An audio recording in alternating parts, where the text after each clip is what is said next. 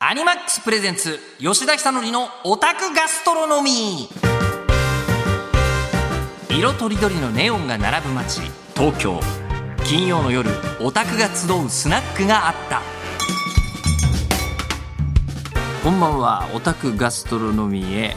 へ。ようこそ。どうも日本放送アナウンサーは仮の姿。この店を切り盛りするオタク吉田久典です。えーまあちょうどこうコロナが明けまして。でいろんなイベントが復活してきてる。となったらですねちょっとなんかあの大変なことになってきた。大変なことになってきました、えーなんかあのずっとなんか司会してる。今まで集まって人が集まること自体がいけませんよみたいな時期が結構長かったんですよね。えーでそれがもうあの逆にもう反動で集まりたいってみんながこう思うじゃない。で集まったら一応司会いないとどうにもならないっていうか、ね、何が起きてるかわからないということであ需要ってあるんだなって自分でこうありがたく思っているのですけど、えー本当にねあのどんだけかな8月20分くらいしかしてんじゃない？ひょっとすると、ええぐらいの感じになってまいりまして、まあ、楽しいんですよ。大変ありがたいことに。大変ありがたいんですけど、えー呼ばれるところがなんかもうあのいろいろなんですよ、えー、と例えばまあそうですね、えー今年で言うと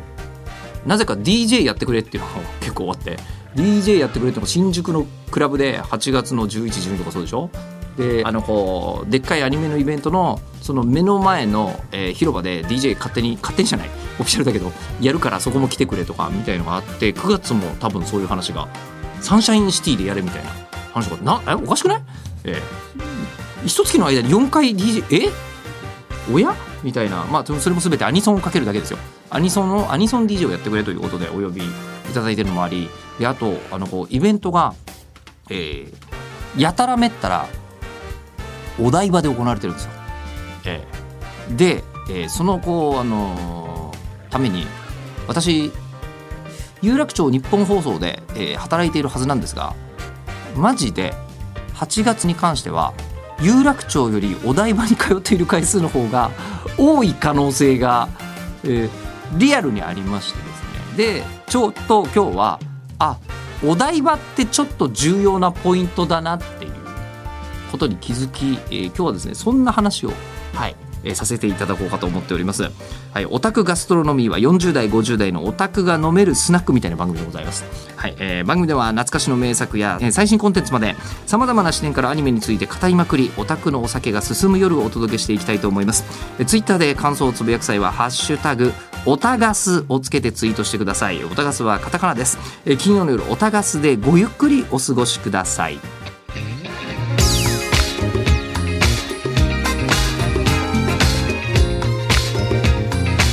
ニマックスプレゼンツ吉田久典のオタクガストロノミー。この時間はアニマックスがお送りします。アニマックスプレゼンツ吉田久典のオタクガストロノミー、えー今夜はこちらのコーナーをお届け。アニメで東京観光。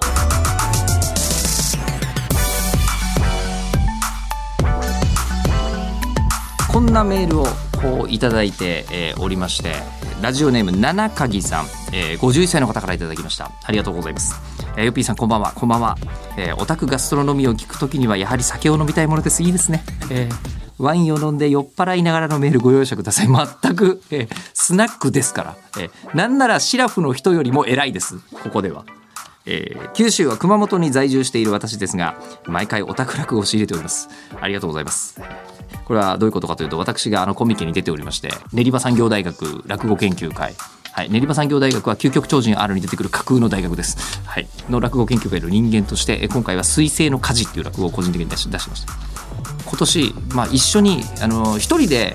落語の CD1 枚ってなるとそれで50分60分じゃないですか。そうじゃなくて大体毎回4人とか5人とかで作ってるんですけど、えー、1人が学生時代から一緒にこれを作ってくれていた。まあ彼が学生の頃からです僕より年下なんですけどあの春風亭よしこうくんっていう落語家さんいるんですけど、えーそのよしこうくん一年発起してプロの落語家になっちゃったわけですね。前座として、えー入門して。でなったんだけど、えー今回私30枚目なんですよ CD 30枚目の CD ってことは15年やってるんですね。15年以上やってるうちになんと真打ちになっちゃったんですよ、えー。からとうとう真打ちの落語家さんとなぜか CD 作ってるという謎の状態になってるのとあと,、えー、と一緒に女性の講談師の、えー、神田真紅さんっていう方がいるんですけど、まあ、この方は、えー、マーベルの話を全部講談にして喋ったりとかする人なんですよ。えー、面白いですよ、えー、僕デッドプール見たことないですけどシンクさんの,、えー、あのデッドプール講談は聞いたことあります。という、まあ、人なんですけど今回円谷英治伝って作ってますけどそのシンクさんはシンクさんでやっぱりあのこう初めはまだ全然あのこう修行中だったんですけどシンクさんは来年真打ちになるんですってっていう人とあともう一人がもう本当にどうかしてて、えー、昔学生の頃はボルボテイケアっていう名前で、えーと、一緒のオタク落語を作ってくれてた人がいるんですけどこれ何者かというと本当にスウェーデン人なんですよ。でスウェーデン人でナルトとかが好きで来日して、えー、で日本の大学に留学して留学した時に、えー、偶然あの落語研究会の勧誘を見つけて何これって思って入っちゃって面白いなって言って今プロの落語家になっちゃったんですよ。えスウェーデン人の落語家え業界に1人だけ。えで今三遊亭好青年って名前で本当に2つ目やってるんですよ。えでその好青年君が今回「君のネームは?」ってを作ってやってますね。えっていう4人で作って、えー、CD 出してっていうのをやってて今回は第30週「君たちはどう生きるか」っていうタイトルを勝手につけてですね、全く宮崎駿とは関係ないやつをやっておりますが、まあ、すみません話が長くなりましたが、えー、毎回オタク楽を仕入れておりますと。高校時代からの友人にコミケでの買い付けをお願いして手に入れております、えー、私も一度は伺ってみたいと思いながらも妻子ある身としては盆休みや正月休みに自分一人で上京するには なかなかハードルが高いものであります。そうだね。で、友人は毎回夏冬のコミケに訪れております。どうも出店者側での参加らしく余裕を持って会場入りしているようです。えどんなジャンルで出展しているかは、彼の心を覗き込むようで正直怖くて聞けておりません。これわかるなこれすごいわかるなえー、コミケにある感覚ですね。すごくある。で、えー、まあ、七垣さんのメールの続きですが、私のお使いのために、えー、わざわざ練り三大落研のブースへ足を運んでもらっています。えー、売り子のヨッピーさんとお話もできたと伝え聞くと、えー、私もいつかは訪れてみたいと思いだけは募るのですが、えー、訓練されていないおっさんの私は、夏の猛暑にも冬の極寒にも耐えられそうになく、ただただ指を加えるのみであります。えー、後日送られてくるであろうオタク落語 CD を心待ちにして、えー、この夏を締めくくろうと思います。えー、追伸ブルーノアのダイキャストモデルを所持しておりました、えー、ブルーノアの話はこの間出てね、えー、稲毛の東園さんもね、続きが、まあ、ちょっとちょっとこれ読むと先に今日はお時間がってことになると思うんですけどえっ、ー、とですねお台場というのがえー、うちはもう代々こう江戸江戸の時代から江戸に住んでるうちなんですけどそうするとめちゃめちゃ特殊な場所なのよお台場って。えー、大体もう街っていうのはこうあの自然に発生するじゃないですか。ね、ここがなんか人が集まりやすいからじゃあ私ここに店構えちゃおうかなみたいな感じで自然にこうだんだんできてくるものでしょ？それに対してお台場ってもともとペリーが来た時に ペリーにこのまんま攻められたら大変っていうんで、えー、江戸幕府が砲台を作ったのよ、うん、その東京湾に。で砲台を作ってそこの台があるからお台場なのよね。あれお台場って。えー、なのでうちのばあちゃんとかと、えー、一緒に行くとあんな何もないとこどうするの？みたいなそんなところに人はいないというイメージなんですよ。うちのおばあちゃん昭和2年生まれだったんですけど、えー、でそれがなんか毎夏ごとに孫が、えー、言っているらしいということではてどういうことかというのがですね全然納得してもらえなかったんですが行ってみると分かるんだけど、えー、つまりはもう東京ってもうそのぐらいまでの時代に過密になっちゃってたじゃないですか。もう全然土地がないみたいになってて、でもお台場というのは、まあまあ一応橋を越えたりとか手間はかかりますが、えー、東京都心からまあ何十分かで行ける場所にこれだけの土地があるっていうのはなかったので、えー、バブルの頃、えー、で、それからあの東京オリンピックがどうこうみたいなことをこう言われるような流れの中ですげえいい土地じゃんっつって、こりゃ作っちゃおうぜっつって、もう未来都市ができちゃったのよ。そこに。まあ、その象徴たるものがあのフジテレビのあの、えー、ビルですよね。えー、あんなビルだって SF アニメの中でしか見たことなかったんだもんみんな本当に作るんだみたいなねやつで宇宙戦艦っぽかったりとかするでしょ？絶対影響してるって。絶対あそこら辺の都市計画作った人たちはあのその70年代80年代のブルーノアとかもそうですよ。絶対見てた、えー、だから我々からするとあそこはもうマクロスに登場しに行くみたいな。だからまだ一回も、えー、お台場はえーなんかゼントラー D 陣に攻められていないからあの状態なんですけどおそらく、えーお台場はいつの日かゼントラー D 陣と戦う時はあそこはロボットになるはずなんです。きっと。そうガンダムもそこにいるじゃないですか。ちゃんと戦力を整備している、えー戦力が更新されているんですよ。いかに重要な防衛拠点か。だってペリーからペリーにペリー地球人だけど。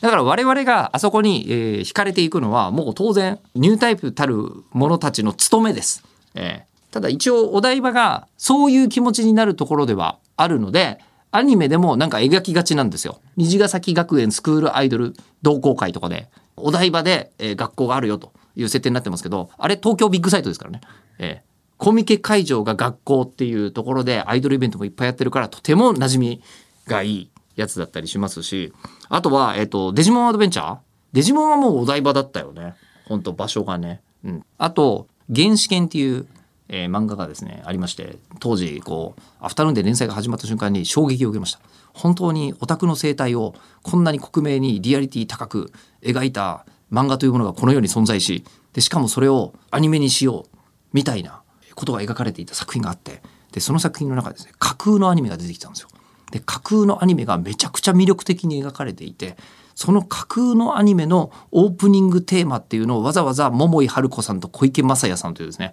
えーまあすごい電波ソングクリエイターの方々が作ったやつがありましてでそれがあのアンダーセブンティーンっていうユニットだったんですけどその曲を聴こう今日は。はい、えーということでアンダーセブンティーンでくじ引きアンバランス。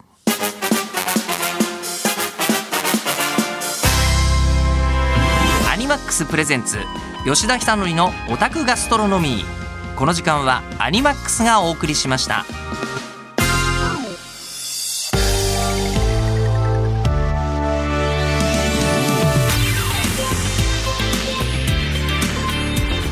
日本放送アナウンサー吉田久典がお届けしてきました。アニマックスプレゼンツ吉田久典のオタクガストロノミーそろそろ閉店のお時間でございます。さて、えーここでですね、えーアニマックスさんからのお知らせなんですが毎週土曜日19時からアニマックスで放送中のテレビアニメ「流浪に剣心明治剣客ロマンタン」から一度入ったら病みつきになると評判のビーチサンダルの老舗源兵衛商店とのコラボで日村謙信の軽やかな動きを支える履物をイメージしてデザインされた源兵衛コラボサンダルと、えー部屋に飾っても圧倒的な存在感を放つ人を生かす剣術の魂がこもった神谷活心流神谷薫モデルの木刀がアニマックスストア限定で発売中です。ライフスタイルに維新を起こしてみませんか？これオフィシャルのコメントです。詳しくはアニマックスストア公式サイトをチェック。続いてアニマックスミュージックス2023アニマックスミュージックスネクステージ2023歌って弾けてアニメミュージックの祭り豪華アーティストが集結するアニマックスミュージックス2023 11月18日土曜日横浜アリーナで開催「ウマ娘プリティダービー」出走者が決定。出走者はマチコ大橋彩香天海ゆりな遠野光矢野ひなき春川メイク藤原夏美さらに東京セブンスシスターズから 4U の出演も決定しました。アニマックスミュージックスでしか見ることのできないコラボやカバーソングのパフォーマンスにも大注目。さらに今後のアニメミュージック界を担う次世代アーティストが出演して横浜アリーナへの切符をかけたアニマックスミュージックスネクステージ2023を9月8日金曜日に開催。今年の出演アーティストは4組。アンナクルスリンサンドリオンノノック。イベント後のオンラインアンケートに基づく投票でアニマックスミュージックス2023への出演が決定するアーティストとファンが一体となって作り上げる応援型ライブイベントにぜひお越しください。チケット情報など詳細はアニマックスミュージックス公式ウェブサイトまで。さあそして、えーアニマックスが発足させた e スポーツプロジェクト e エレメンツは APEX レジェンズ e エレメンツドリームマッチ王様からの招待状を10月8日日曜日に幕張イベントホールで開催、えー各界を代表する APEX レジェンズトッププレイヤーが集結。さらにプロ選手も参加可能となる配信者限定で当日の参戦権をかけて予選会も開催。大会当日は APEX レジェンズ以外でのゲームタイトルのスペシャル企画も予定しておりゲームだけでなく音楽ライブやファッションステージもありゲームの世界観に没入することもできる。27日までオフィシャル先行チケット申し込み受付中。詳しくは e エレメンツドリームマッチ特設サイトまで。はい。やっぱりなんかドラマがあるとこいいね。お台場みたいなね。でただあのさっきのあのブルーノアのお話になったんですけどいいですよ。初めてメールいたします。タイムフリーで聞かせていただいておりますアラカンのおっさんです。ムーの白芸見てました。いいですね、えー、オープニングエンディングともに水木一郎さんが歌われており今でもカラオケでは自分の定番です。劇中で、えー、白芸がだんだんと改造されメカメカしくなっているところが、えー、ロボット刑事 K や大空魔竜ガイキングの後半の改造された姿のようで痛々しく感じたのを覚えています。ヒロインのマドーラを吉田里帆子さんが演じられておりましたがいつもの元気な演技ではなく儚げな少女だったのが印象的でした。思い出に残るアニメの一つです。でここです。TMS、えー、これ TMS っていうのがトムスエンターテインメントという会社なんですけどこれね昔を遡ると東京ムービー新社っていう会社なんですよ。だから、えー、両方表現できる言葉として TMS という言葉を使う方いらっしゃいますね、えー、ブルーノアになりますがその十数年後に「不思議の海のナディア」において、えー、いいですね。敵メカに、えー、新生代要塞グリーンノアおよびレッドノアというタームが使われたことでより記憶に残ることになりました。もうここは確実に絶対オマージュだからね。こういうのね。ね夏はナディアか。やりたいことはいっぱいありますね。ええ。なんか最新とか昔からのとかでもいいので水着会の話をやる？いいよねちょっとね、ええ、じゃああなたの心に残る水着会みたいなやつ。ええ。できましたら、えー、オタクアットマーク 1242.com、えー、OTAKU アットマーク 1242.com まで送ってきてください。なんで我々はこんなに水着でこんなにテンション上がるんだろう こんなに世の中で簡単にもっとすごいものが見られる時代なのに。えー、ということで、えー、ツイッターもしくは X で、えー、感想をつぶやく際はですね、ハッシュタグオタガスをつけてツイートしてください。また過去の放送をポッドキャストでも配信中でございます。聞き逃した回やもう一度聞きたい放送など何度でも楽しむことができますのでよろしくお願いいたします。えー、この時間のお相手は日本放送アナウンサー吉田久典でした。金曜の夜オタガスでまたお会いしましょう。